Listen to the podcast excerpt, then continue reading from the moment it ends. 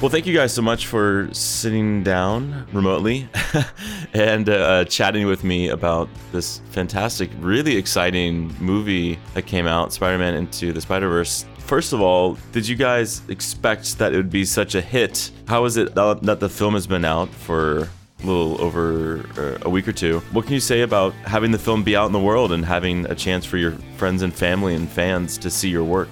Oh, it's terrific it's actually been less than a week, I think, that it's been open. Um, and it's, I guess it's doing well financially. You know, we, we often, we work on a lot of movies and uh, you, we can almost always tell whether we like the movie or don't like the movie. I don't think we can ever know how much money it's going to make, anything of that sort. But this is one that I think even in the roughest form, we looked at it and said, wow, this is going to be a lot of fun to work on and it's going to be a good movie that we like. Yeah, and I would say just right from the beginning, uh, I guess having worked with Chris and Phil uh, and Bob Fisher previously, uh, Bob Fisher's the picture editor and Sony Pictures Animation in general. Um, but knowing Chris and Phil and their creativity and then just the general subject matter, it was like, oh, this is probably going to be something that's going to be a lot of fun. So was that was that the connection? Was it through through Chris and Phil that you guys had previously worked together? How, did the project land in uh, your lap? Um, I met Chris and Phil uh, originally on Cloudy with a Chance of Meatballs, which would have been in 2009. Um, then they produced Cloudy 2, and um, so kind of worked with them though not as directly. And then they did also 21 Jump Street, 22 Jump Street, and then the Lego movie, which I helped out on in the end. Mm-hmm. And Kurt jumped in with us on 22 Jump Street. Right. And uh, so we we have a bit of a um, you know, a second hand um, going with Chris and Phil, who are the producers of this. And uh, again, I would say they are definitely a creative force. Yeah. Um, strongly on this picture, um, bears their mark quite a bit, as well as the. Uh, the three directors as well. Yeah, well, it wasn't until after uh, the film was over and the credits were rolling, and my wife was like, "Wait a second, those those are the Lego guys." I'm like, "Yeah." She's like, "We we love the Lego films. The, the humor is so sharp and so the timing is so just perfect, and I, feel like uh, there must have been a huge influence on just the pacing and everything because uh, everything is so seamless. It seems so effortless, and I can't imagine how much, how many conversations, how much time, how much work you guys had spent just orchestrating and arranging the the sound. So, how early on did you guys get involved, and what was kind of their pitch to you? Like, what was the road ahead? Circling back just to to catch, pick up on what you said about um, the comedy and the sharpness and whatnot. Um, one of the directors, Rodney Rothman, he goes back to being a writer. I think he was the head writer for David Letterman. Mm-hmm. Uh, if, I'm, if I'm not mistaken. Yeah. Uh, Chris and Phil are comedy writers, I think, at their core. Mm-hmm. Uh, and so, and and then all all of them, all five uh, Bob Persichetti and, and Peter Ramsey with them, they're all constantly writing. So that translated into the recording of dialogue and the re-recording of dialogue and the re-re-recording and on and on and on, just constantly searching for, you know, just one more um, layer or one more little performance shift or anything they could do to constantly um, up the ante on that and or the timing of it the the choice of you know this word or that um, very painstakingly uh, crafted on their part um, mm-hmm. that translates to every element i would say getting onto the project it was the sony pictures animation picture so uh, we were on uh, hotel transylvania 3 already um, so we we're sort of hanging around, uh, if you will. Um, Wait, I was and, working hard through that. yeah, and and so that and this picture, I, I think my original, the first time I ever heard of it, it was um, you know maybe three years back when they were first getting going, and it was. I worked on a quick little teaser thing for CinemaCon or something, you know, some trade show, and uh, met Bob Persichetti and knew Bob Fisher from uh, the Cloudy with a Chance of Meatballs pictures. Um, so just and he was the picture editor, and and he's I think a creative person. Like he's a sixth man for these five guys, if you will. Um, he's sort of the sixth man as far as getting the picture together. He's you know very key um, for Chris and Phil as far as their uh, creative input goes and seeing things through to uh, from their imagination and onto the screen. So it was. I, I heard about it early on, but I would say it was February when it all sort of kind of hit. I think they were, uh, you know, had developed a schedule, had a release date. Um, things were moving, and uh, Chris and Phil were um, fully engaged on on as far as being involved with the picture, and uh, that's when they needed to make some decisions about how they were going to finish it. Okay. So, especially with their uh, they're currently finishing Lego 2, so that's you know they're they're very busy guys, and so just uh, I think it was them trying to find um, a way to get it done with people they didn't have to explain a lot of stuff to. That's well put.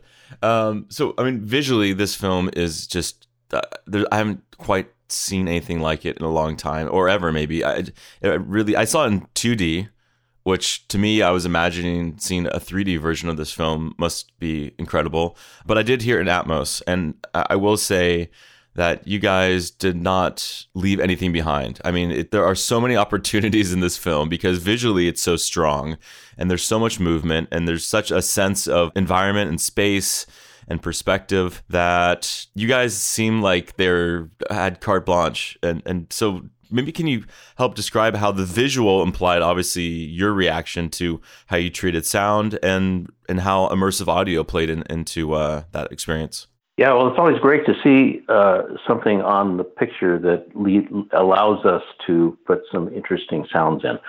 Um, this this is an opportunity on this movie, like from frame one, mm-hmm. to go crazy, and it, it you know it's one of the most fun movies uh, I've worked on, um, and and part of our personal fun on doing it, I think, is is all the great little things we could do that. Uh, you know your your normal uh, uh, dialogue driven comedy, you know you can't go crazy with. You have to you have to be you have to make the movie that they're making. And this is a movie that was like, wow, we get to mm-hmm. go go nuts.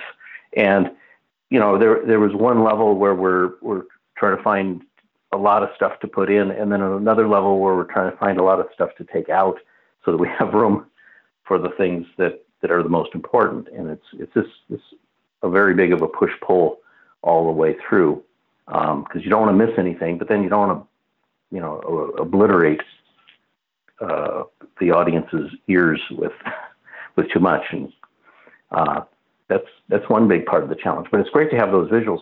When we first saw it, there was I don't know what what do you think, Jeff? Ten percent uh, of those shots were to the point where we could tell what they were. Yeah, yeah, and even then, uh, at times you would you would look at something and, and think you understood visually what was happening, and then I, I think back now to things that I thought we knew what how it would look, and I and I think about what's on the screen now, and it, it just it's flabbergasting at times to to think about.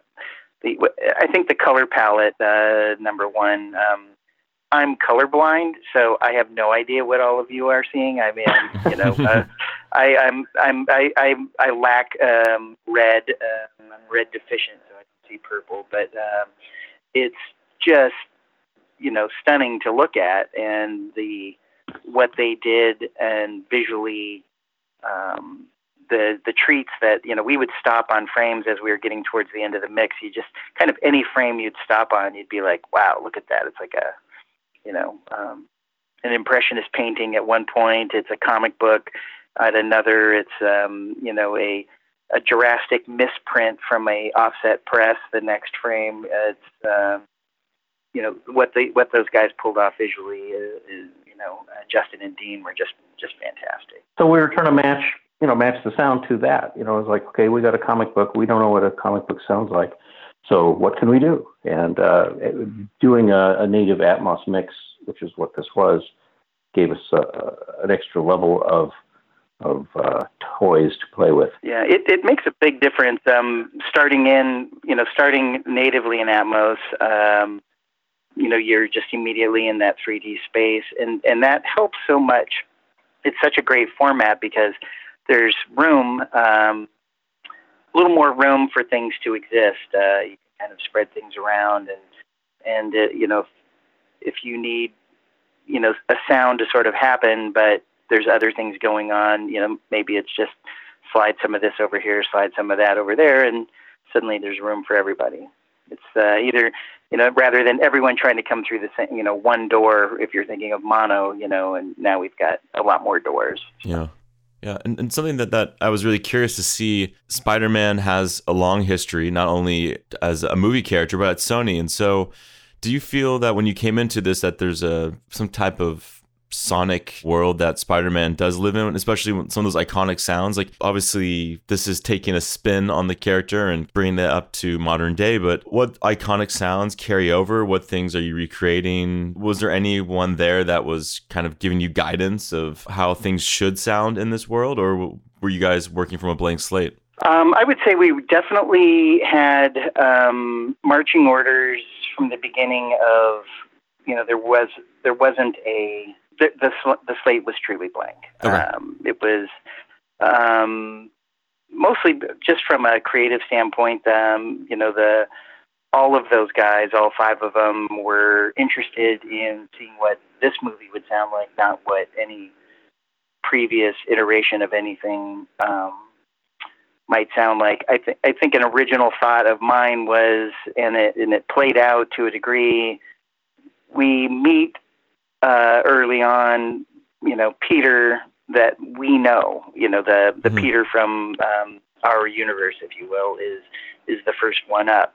So we we specifically, you know, I specifically sought out certain things that would be iconic to to that world, you know. So whether it's his web slings or, you know, putting a you know, kind of winking in a certain direction, you know, with a, with a certain whoosh or something like that, that would sort of take you back to that. And um, I, one of the guys that um, we hired on the project, uh, a guy named Donald Flick, had worked on Spidey One, so uh, the Sam Raimi picture for his uh, brother Steve Flick, and so there were certain he he knew certain little things, and uh, so he was kind of fun to have around. Of like, oh yeah, you know, we definitely did this or that, and so there's a couple of those sounds specifically like this is exactly you know uh, related to that. That goes all the way back that direction, and then pretty much then after that, you know, we left all that behind and it was all brand new. So there's a few things specifically that um, we put in just to sort of wink at the um, previous versions, and then after that, it was kind of all bets are off. Yeah, I think the one thing I recall uh, that we made an effort to get in um, there's a quote from Uncle Ben uh, in the in the opening uh, uh, montage uh, where he says, "With great power comes great right. responsibility," um, and that is Cliff Robertson from the first movie. Um, we found a couple of clips that we could use and got got permission to use it. So it does have that. It's authentic. Nice. That's really fun. Uh, uh, you have an incredible cast of characters, uh, voice actors. Shameik Moore is playing Miles Morales, Jake Johnson's Peter Parker, and then you have Hailee Steinfeld playing Gwen, and Mahershala Ali playing Uncle Aaron, and it goes on and on. At what point are they locking script? And also like the fact that maybe Spider-Man's mouth, because it is covered, they have a little more flexibility with changing lines. But like, right. what is it like to work on an animated film, and then especially an animated film that has so many characters like this, so, so many lead characters. It's not like it's just one character the whole way through. Uh, well, for me, it was like uh, I don't know, uh, painting with dust. Uh, everything was con- not, the, when was it locked? It was locked the night we wrapped. Right. Uh, and and literally everything was open for discussion constantly. And uh, there was no mo- moment when I thought, ah, now we're done. Mm. Uh, until really, it's really until the print master, after the print master was completed, uh, because they were just always they were keeping that door open to change. Now, the the interesting thing to me is that, that at one point uh, we had to go backwards to uh, we we made a, a, number of changes over the course of the process, and there was and one of the directors wanted some of the dialogue to be, uh, you know, he wanted me to go back and make sure that that it was exactly as it had been months earlier, and it was it was surprising to me at that point how much was untouched. Um, th- this was the the death scene with uh, Uncle Aaron, which might be a spoiler. Um, but uh, Mahershala Ali, um, I think everything but one line in there was exactly what they had handed us the first uh, the first week. So there's some things that you know they nailed it and and were able to keep their hands off it and uh, and some stuff we're just changing every 20 seconds. Um, and and oh you know there's a lot of um, of angst in in that world of, of when you got a bunch of writers, um, they all think um, maybe they've left something out that they should have put in, and they're they're always they're, they're so we were constantly redoing that. Um, the mouth movements. Um, I, at first I thought, oh, this will be easy, no sync problems. it's Spider-Man. They got a mask on all the time, um, and uh, that actually they don't really have the mask on that often. Mm-hmm. Um, you know, there are a couple of characters, uh, Noir and uh, and and um, uh, Spider Ham, never have their masks off, but that's about it. Everybody else is actually talking. But there's ways that we can manipulate stuff and help it. If we they wanted to change out a reading or change out a line, we often were able to make it work. Mm.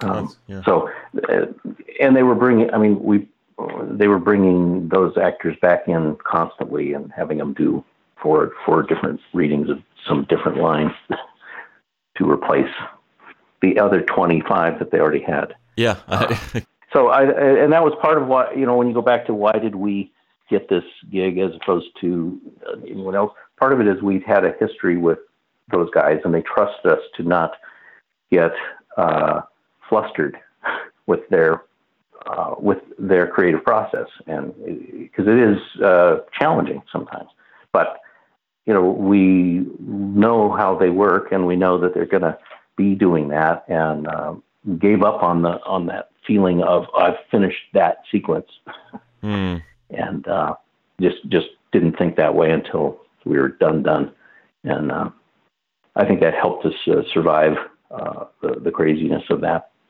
Yeah, it's great. Yeah, it's it's all about managing expectations with them because if you're if you have an expectation that uh, oh I've I'm done with this, so that means it's done, and then you're just setting yourself up for a lot of disappointment. You know, it's just guaranteed. So you sort of have to like let go of any previous notions you you might have of like okay I've I've done this, we've done that, we've played it back, we've gone around the horn on it a couple of times.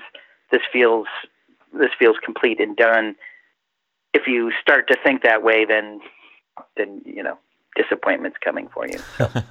yeah, because I think their creative attitude is, "Wow, that we got it perfect. Now let's see how we can make it better." Yeah. Um, and that they, they never let go of that idea, you know, which is uh, it, it's challenging, but it's invigorating as well. It, it's yeah, and it isn't just oh, let's just keep tearing it apart just because you know. Um, there's there's a a method to the madness. There, you know, there. It's about trying to make it better. In in many cases, um, you know, for us, it's not. We're not. You know, I didn't see it um, ever as oh, we're done because there's nothing left to add. Uh, in in a lot of cases, it's there's nothing left to remove. You know, we've stripped it down to the the the core elements that have to be there, and that's what makes the strongest presentation.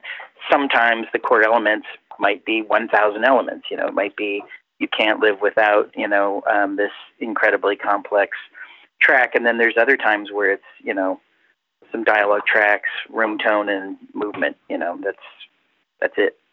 Yeah. A few Foley footsteps, you know, or something. It's so and and or the track goes to absolute zero as well. so there's you know several places where it goes you know all the way dead silent, which is always great because you know it gives everybody a little reset. Mm, that's great. T- just talking about the fact that the dynamics in this film and what you and how it was approached in Atmos, it was very immersive. To me, it was you know it's, it's an hour and seventeen minutes. It's not it's not like a, a short kids film 60 you know 70 80 minutes uh, I, I feel like you guys really kept the dynamics to be really interesting can you talk about just how you utilize Atmos in this way. How did you use the overheads? How did you manage manage a lot of the the low end? There's an there's some incredible scenes that really stand out where it's just like you just hold on and you get pulled in into the moment. Um, I'll, I'll jump in on that real quick. Um, and mm-hmm. Kurt, I'm, I'm sure you're going to have stuff to add to it. But right, um, something to that we all again, it kind of goes back to just working with these guys. Is they're um, quite often asking, "Are we, you know, uh, is is the audience going to be comfortable listening to this?" Mm-hmm. Because we can't wear them out, and there's plenty of, you know, if if we just sort of were left to um, if we didn't constantly have that in our minds of like, is this getting too loud? Is this too sharp? Is this too, you know, grinding? Um, what, whatever. Uh, we have to. We would stop and and sort of reset, recal, back up, um, lower things, whatever it is, um, because they want people to be shocked where they need to be shocked, and they need it to be. They want it to be loud if it needs to be loud, but they don't want anything to be loud just because. Mm-hmm. So it will work. There's a constant vigilance that takes place on the stage um, with these guys of like, hmm, that feels a little spicy. Let's you know, let's look at that. Uh, no, that's a little sharp right there. You know, playing back a scene, a line, a whole reel, the whole movie, whatever it is. There's a a constant attention to comfort. Um, so and or presentation, making people um, feel comfortable and understanding what's going on. So that that's baked in right from the beginning. Also, my experience with them um, in the past, with just in general, we we started cutting the sound effects and or designing sounds specifically with that in mind, like knowing that that's where we were headed, and that we would always be needing to to pay attention to that we would make decisions on what sound to use um, based on how is that going to play. So, Im- impressive, yes, but loud, uh, just for the sake of loud, or sharp because that's kind of fun. You know, big bright sound or whatever. It's you know, no, that's not going to work.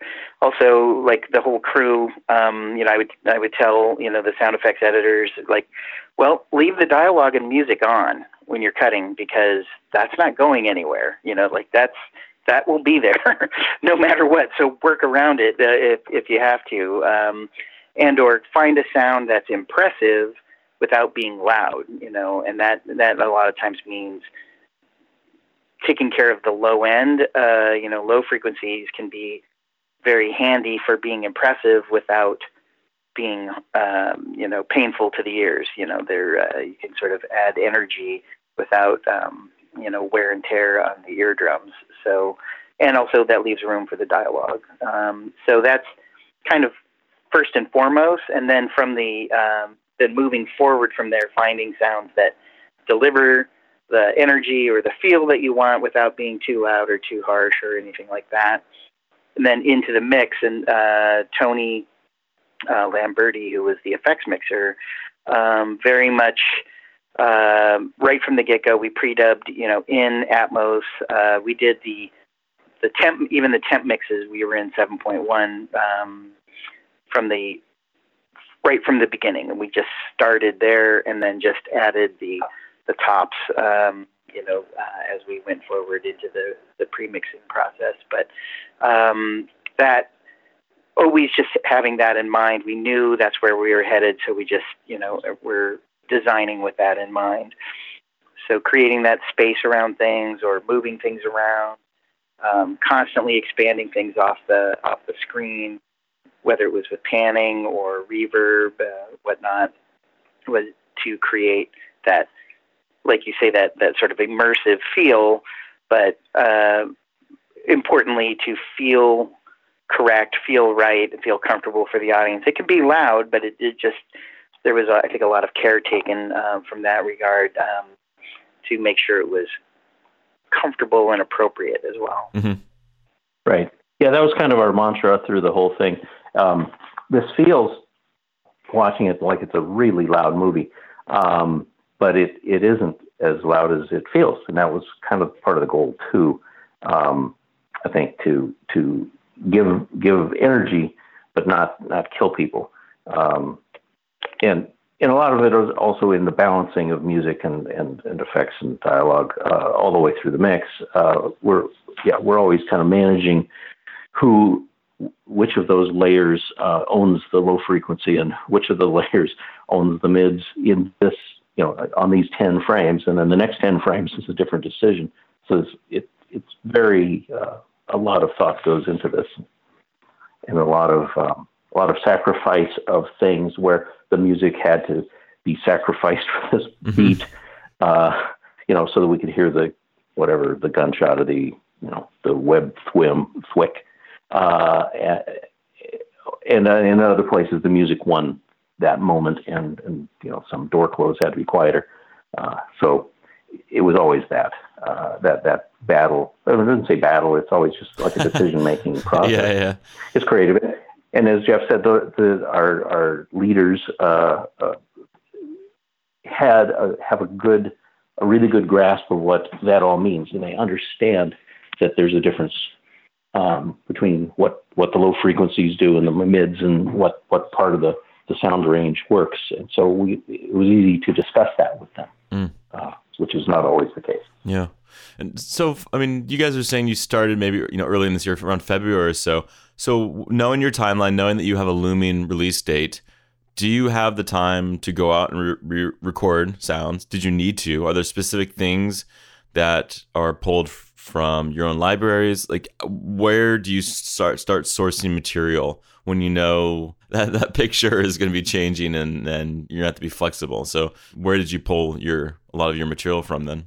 Um, I would say we pull material from just uh, the entire world, anything we can get our hands on. Um, so there's, you know, previous recordings uh, of, you know, you know, library, if you library, if you will. You know, there's uh, Sony has a big library. Um, all of us that worked on the picture have collected up a lot of sounds um, over the years. So there's a lot of that gets used right up front, you know, in the temp mix process and you know getting things sort of starting to dial it in. But uh, we also had um, a tremendous partner with us, uh, a guy named uh, John Pospisil. Uh, he goes, you know, he's sort of known in the industry as John P. or just the letter P. Um, known him since the, you know, I don't know, since I moved to Los Angeles, '91, I guess is when I would have met him. Kurt has known him uh, even longer. Um, mm-hmm. So he's the creative force behind. You know, he he got an Academy Award for RoboCop with Steve Flick back in what was that 90, 1990 or back in another century. Yeah. Yeah, uh, in the previous century. Anyways, John P. Uh, knows what's going on, and uh, this, you know, he's worked on a lot of pictures. We've worked on a lot of pictures together. So he, as a sound designer, um, in the in the truest sense of just literally whipping things out of nothing. Um, probably, you know, with three or four hundred Pro Tool sessions from him um, of things, you know, from scratch. You know, just he him looking at picture and making sounds for it. A lot of that I don't even direct him, or he and I will have conversations not every day. It's like sometimes it's every day, but you know sometimes it's you know days and days will go by, but things just keep showing up. Um, you know ideas he had or or whatnot, and we don't always use his sounds. Like he he makes a sound for this thing, but it's like oh yeah I don't know that doesn't really work there. You know, or that we kind of have that covered in a different direction. But man, that really works great over here on something you know that has nothing to do with that. So it's um it was a lot of fun. He he specifically seemed rather. Um, I mean, he's worked on a lot of pictures and he's seen it all come and go, uh, and um, in Hollywood, and he was unbelievably enthusiastic about this picture. Um, just because I mean, once you see it, the you know once and as the visuals rolled in, uh, it just kept getting becoming more and more fun to um, to create little bits for it. So um, I would say that was uh, he was a big part of of that. Everybody was constantly bringing their their game to it, and there were fun. There was a lot more use of synthesis than I am normally used to doing and or normally comfortable with.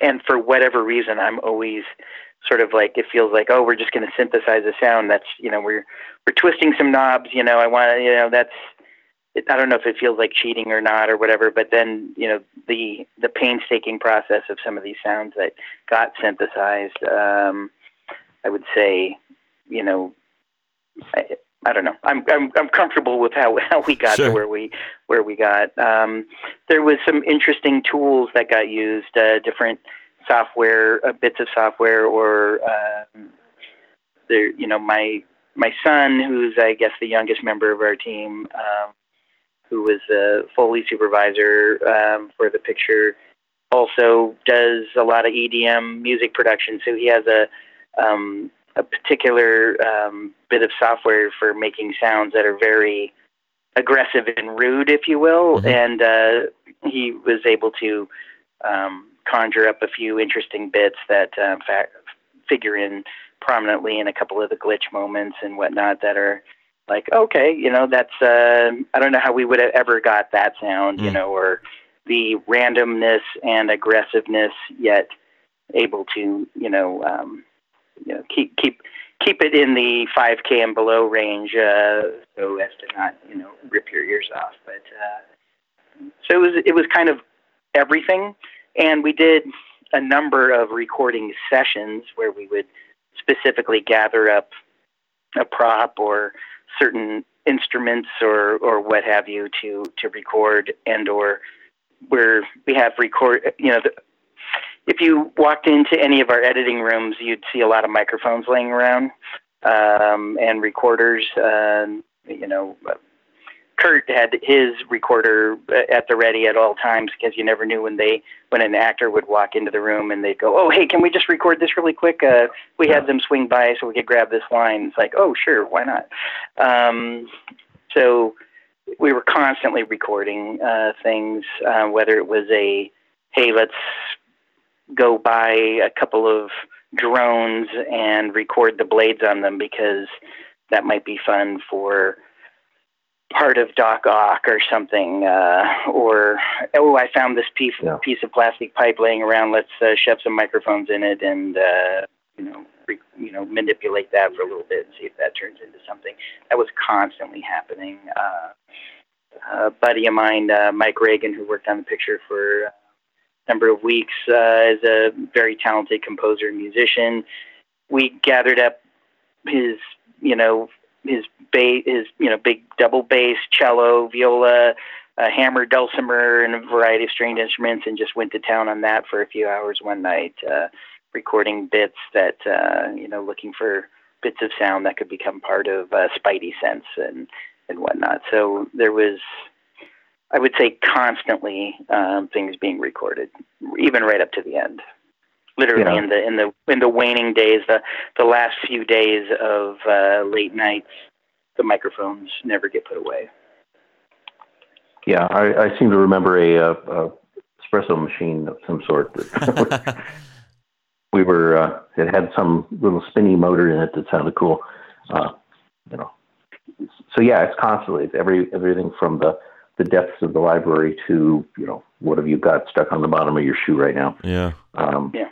So you mentioned Foley, which to me seems it's always important. it's never not important, but in an animated film Foley to me seems like the the foundation of really grounding the characters in the world. The weight of the characters, the speed. What can you say about Foley for this film? Because with so many characters, how do you describe Foley on a film like this and, and on a project that has kind of a sliding picture? It's never always going to be landing in the same spot. Um, yeah, well, the from the working backwards, the the picture constantly changing um, was just a challenge from a sync perspective is just constantly needing to um, make adjustments.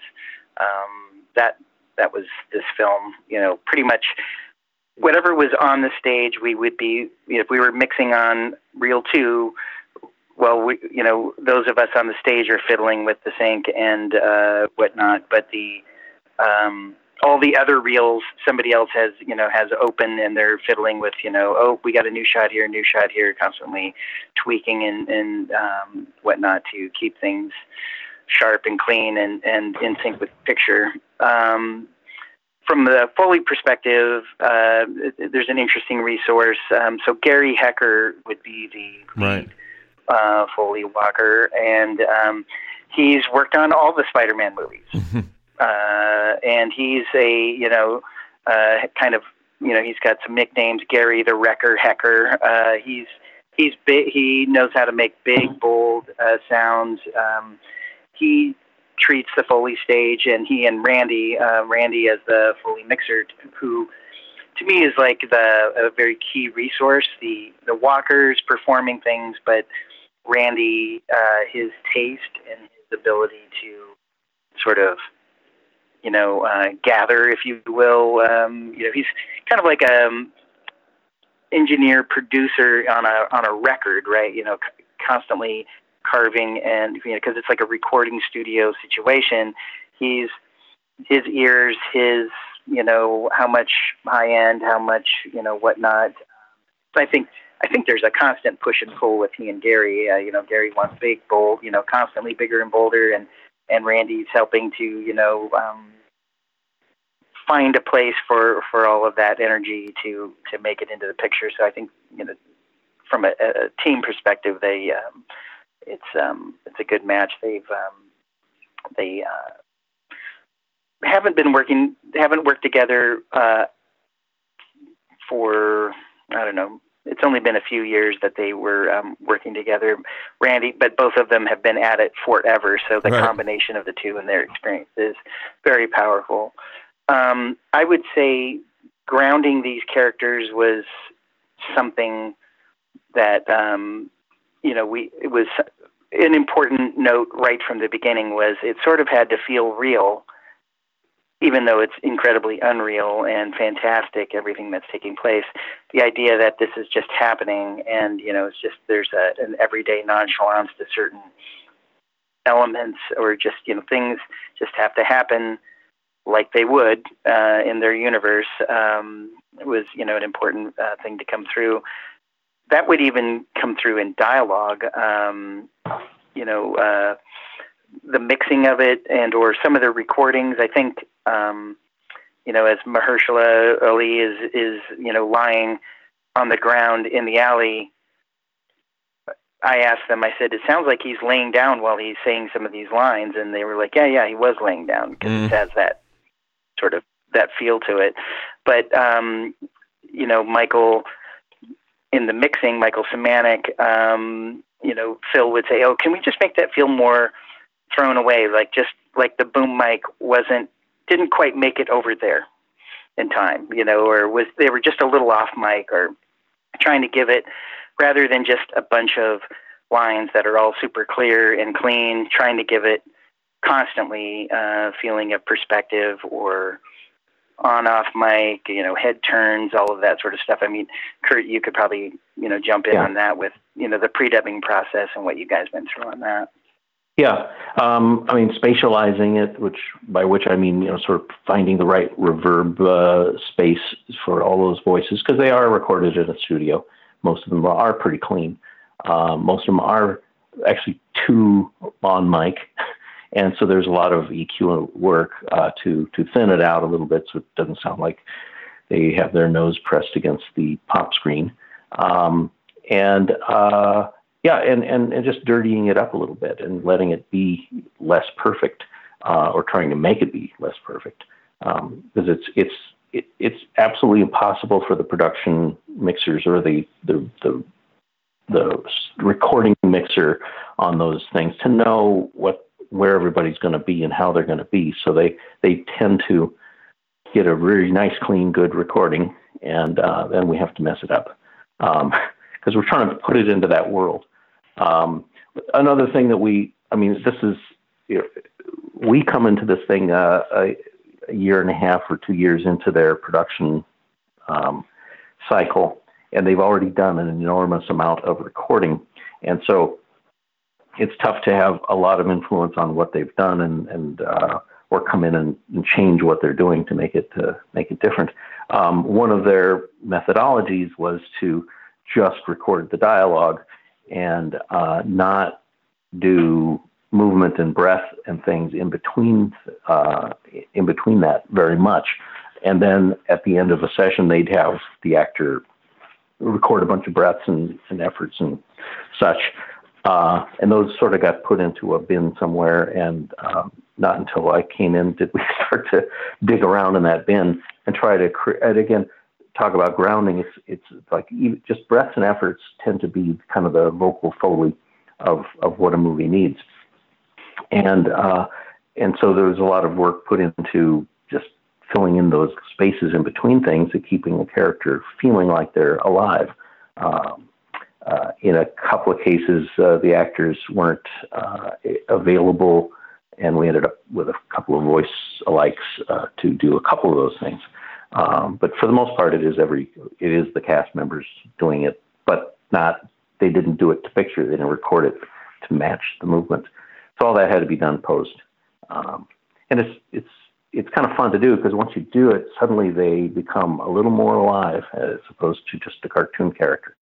Yeah, I mean, uh, just looking at the, you know, you have Nicolas Cage, Liev Schreiber, John Mulaney, like these are w- well experienced actors. That that's the one thing I think people uh, who think about getting into voice acting. It's not just about having the voice and understanding the delivery. Like there really is an aspect of acting where that performance does translate. So, oh yeah, how do you carry consistency from session to session with the actors? Do you, are you using the same microphones? How much um, continuity you know has to be in place in order to make your guys' jobs a little more sane? I guess. Well, there's an attempt, and it's it's usually successful, and sometimes there's there's uh, it, does, it misses. But they they uh, they work from a spec sheet. They if they're if we're recording I mean, there were like two studios at Sony they primarily used, with like maybe 80% of what got recorded was recorded in one of those two uh, rooms, and and they had a you know the, the particular mics are specced out on the uh, on the recording sessions, so they're going to use this mic close and then another mic a little further away, and some distances kind of marked in on the sheet as to where how they're supposed to lay it out. And that spec sheet goes out to any other recording studios that they're working in. Right. And uh, if they don't own, you know, if they're very often there's uh, we've got an actor who's in London or something, and uh, they we may need to get a get something from them. Well, they'll bring them into a studio in London and hook up with Skype or ISDN or something. Um, but we tell the the studio what mics they need to have, and if they don't have it, they'll go rent it. Uh, so we have at least the same, uh, uh, not the same exact mic, you know, not the same physical mic, but the same microphone, you know, model uh, hanging in kind of the same distance. And after that, it's uh, the acoustics of the room are uncontrollable. we try to listen, and if if somebody has a good enough ear for it, they'll they'll make adjustments as need be. But sometimes we do get lines that kind of don't fit as well as we wished, and mm-hmm. that's then Michael Semanick's challenge to make it work. Um, the uh, what was uh, the lost my track here. Um, uh, oh, um, uh, one of the uh, when you talk about actors and the performances, uh, it's so incredibly important in this particular movie. Um, a great example is that uh, uh, Nick Cage was not cast or he hadn't recorded anything for the part of Noir until pretty far in. I mean, we probably had done a couple attempts. I think we'd done a couple attempts without him. And it was a very bland character, and we were all like, eh, well. And, and he came in, and suddenly that character came to life, and the animation hadn't changed but he is, you know, he is among those people who are actors who, who can just breathe some life into something, and it, it was pretty, it, was really interesting to watch that that uh, the just the nuance of his performance would would bring that guy into to become a character that we uh, were intrigued with, as opposed to just you know some assistant editor reading the lines and uh, being kind of boring. Um, so yeah, those those performances were all worth the effort to get you know those those world class actors in to do. Uh, they really did bring on. Mahershala Ali is just incredible. Um, Brian Tyree Henry is terrific. Yeah. And uh, and uh, I mean, there's like nobody in the cast who isn't just really really good. Yeah. So it's always fun to get that material and and, uh, and see what it does. And and then sometimes there's a they they decide, oh, I wish this actor would have added this one thing onto the end, but they're not available because they're shooting a television show right now, and so sometimes we find ourselves early in the morning going to a set and going to somebody's trailer and picking up a couple of lines and crossing our fingers and hoping that that's going to be able to match in with the you know get dovetailed in at the end of a of a line so uh, or in classic um, Chris and Phil fashion you know uh, you'll get a text from them with a recording a voice memo from an iPhone re- attached to it and now that needs to be find its way into the movie. Uh, Oh yeah, that stuff. uh, the, the cell phone Yeah, Curt knows all about that. He'll be like, I'll see his eyes bug out, like, we're doing what? yeah. No, and Jeff, yeah, did end up in somebody's dressing trailer, and uh, you know, yeah, these things have to be done, and so you make the best of it. You know, uh, we have incredible, cool tools to uh, to make stuff uh, work. Uh, the res- restoration in a in a normal uh, live action film is all about restoration, um, and so the animated things is a lot simpler usually. But yeah, there there are occasions when it does isn't perfect. Something that uh, is just well known about Marvel films is that there's always a cameo performance by Stan Lee. And this film was no exception. I feel like the scene that they built for Stan, the character is playing Miles Morales, is going into the sto- into the store and he's going to buy a costume and here's the the Stan Lee that we all know and love. So when did that happen? Because Stan has passed on and he's no longer with us, but you had this amazing recording. So how long ago was that recorded, and you know what what was it like to kind of include Stan's voice into this project? Uh, well, that was done before we even began. So Mm. uh, I think they knew they were going to use him uh, for that. Uh, I, I don't, you know, they obviously they didn't know uh, how long he would uh, survive this all, but um, I think that that it was just done because it was the right. Uh, they, found the right little part for him. Yeah. Um, and uh, it, did- that never, I don't think that ever changed uh, at all. So Okay. So so that was something that was real even before you guys came on. That was already recorded. right, Wow. and uh, ironically, it was one of the last things that I saw animated. Oh, interesting. it's pretty late before we saw, because everything else was more important, I think, just to get it Yeah. in the chain. Oh, incredible. So, Ace, lastly, every film is an incredible journey. You don't know what you're getting into. And obviously, you don't really have perspective until you've been away from it for a while. And you haven't been away from it for that long, but you have been away for it now for like, I guess, when did you deliver with the film coming out so recently? How- How close up to the wire were you guys? How many hours? Uh, yeah, what it was it three Um, days before the uh, world premiere? I think we were still print mastering. Okay. About then? Yeah, we were the the the week uh, it, the premiere was December first, and that was Saturday the was that Saturday the first, and and on yeah, Saturday Monday was of the that first. week. Yeah, so on Monday of that week, we were we finally got to what we re- lovingly refer to as pencils down, Yeah. um, and and it wasn't Monday morning either, and uh, the the the texts that were flying in from various uh, executives um, during those last few hours were pretty entertaining because people were kind of a little little anxious. You know, are you are you guys going to finish? But uh, we did. Uh, so it, but it was it was long hours and and and a lot of and pretty much every every day that was available to work we would work and and there were many versions as well there were you know constant you know this in order to make it in this territory this has to be done and in order to make it in this you know foreign territory you have to have this done so we were constantly battling that, you know, um, rather than things being done in a sort of normal serial fashion of you know you finish mixing and then now we do these versions and you know everything sort of happens in a particular order uh, in a in a serial manner. Uh, we ended up doing a lot of things in a parallel fashion. So we'd have a second stage rolling, you know, uh, doing little little bits here and there, or you know, at night uh, somebody would come in and send something off to this place or that place to to keep the project moving forward. But the the the full mix of the of the final domestic picture was about as down to the wire as, as nobody was comfortable with. Yeah. I think that's part of the uh, maybe the flexible.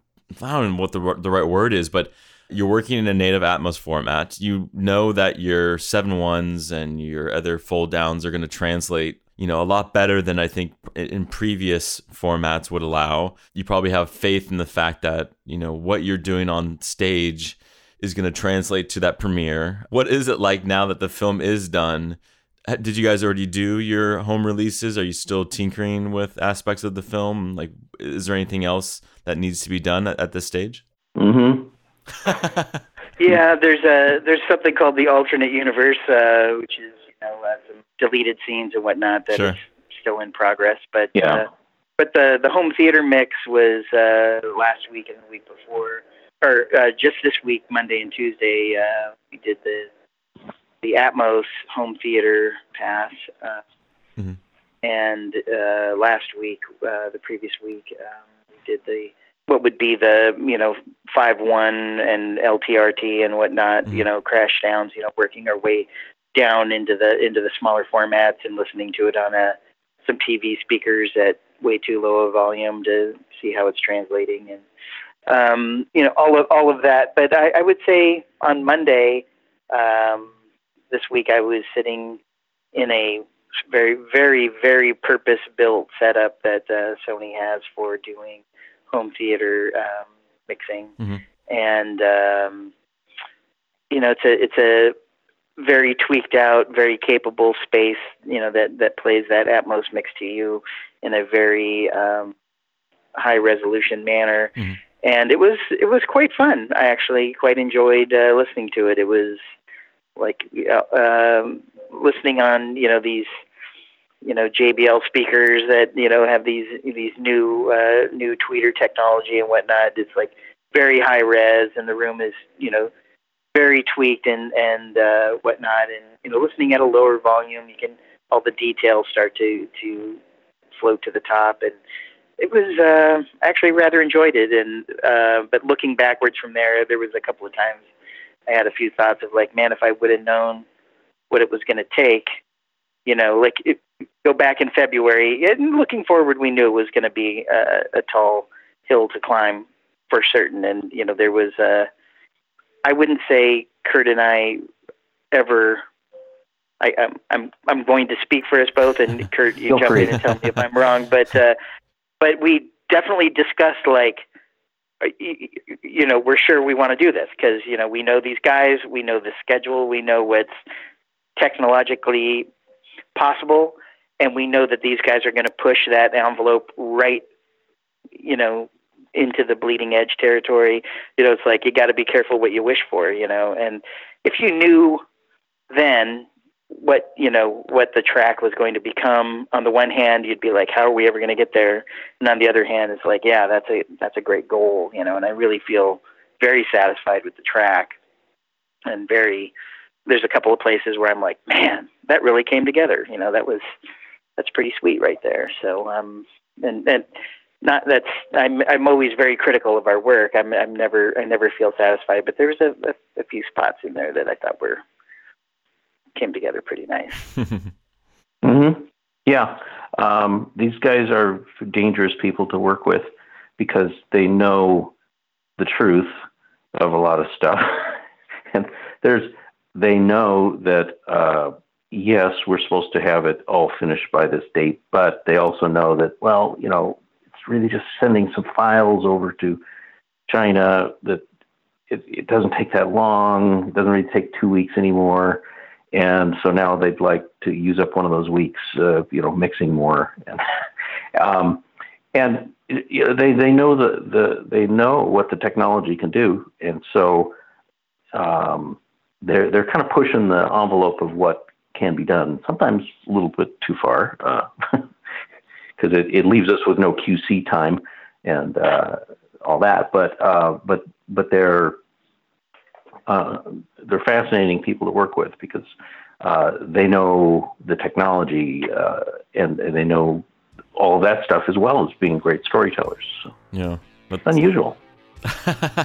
like you said, if you knew what you're getting into, would you have taken on the task? And right. you never know. And I think that's why we continue to throw ourselves into projects because, well, we kind of like these unknown adventures. So, both you guys, Jeff and Curt, thank you guys so much for sharing your story about this film. I wasn't surprised because I knew already, just looking at the visuals, how articulate they were. And I, I was like, there's no way that the sound was going to be anything but above and beyond what they did visually. I think you guys really achieved something unique and different. And I hope that people can go out and see it in theaters because the experience is so, so immersive. So, congratulations and, and thank you again for uh, for chatting about it today. Yeah, well, thanks. It's great to do it. Thank you. Thanks so much for listening to my chat with the sound team of Spider Man Into the Spider Verse. You can hear more conversations with sound designers, composers, and directors on the Soundworks Collection podcast on iTunes and streaming online at soundworkscollection.com.